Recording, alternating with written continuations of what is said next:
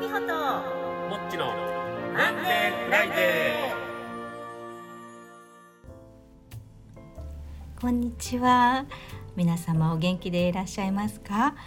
えー、私はですねあのおかげさまで元気に、えー、過ごしております、えー、今日はですね、え以前にいただいたご質問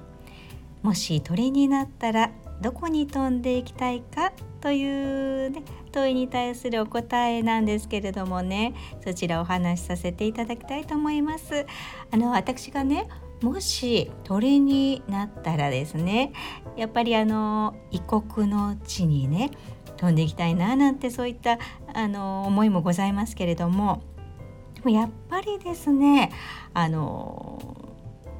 よく考えてみますとねやっぱりどこに飛んでいきたいかなと思うとやっぱりあの好きなね男性の肩に飛んでいきたい泊まりたいというのがねありますね。うんうん、でただねあの私がもしねあの小さなあの可愛い小鳥になったとしてねあの飛んであのごめんなさいねなんかあのねあの自分が鳥になったとしたら小さな可愛い小鳥になるんだろうなって勝手に決めつけちゃってますけれどもねそこはちょっとあのご勘弁くださいね。うん、であの小鳥になって、まあ、好きな男性の方に泊まれたとして、ま、普通にね街中歩いていて急に肩に鳥が止まったらね皆さんやっぱびっくりされるでしょ？わわってなってちょっとね振り払ったりなんかされることもあるかもしれない、うん、そうかもしれないんですよ。でですからね何て言うんでしょうやっぱ普通急に肩に取り留まったらびっくりしますよね。急にあのー、パッと肩にこう取り留まってあらら小鳥さんこんにちは」って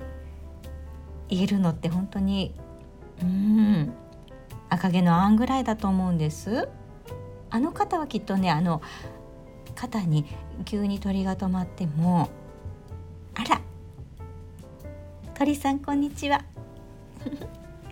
今日はとってもいい天気ね。なんだか私今日はウキウキしてるの。そうだ一緒に私とあの丘を散歩しましょう。だからねあのあの方だったらきっとそんな風にあの対応できると思うんですよ。うん。でも普通はねやっぱり肩に、うん、鳥が止まったらびっくりしてしまうんじゃないかななんて思って。だからそれを考えますとねやっぱり私は好きな男性の肩に止まるのではなくその方の目に留まるところに飛んでいければなと思いますね。うんうんうん。そんなお答えで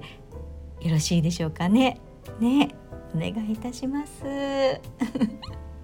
何をねお願いしたんでしょう私はね。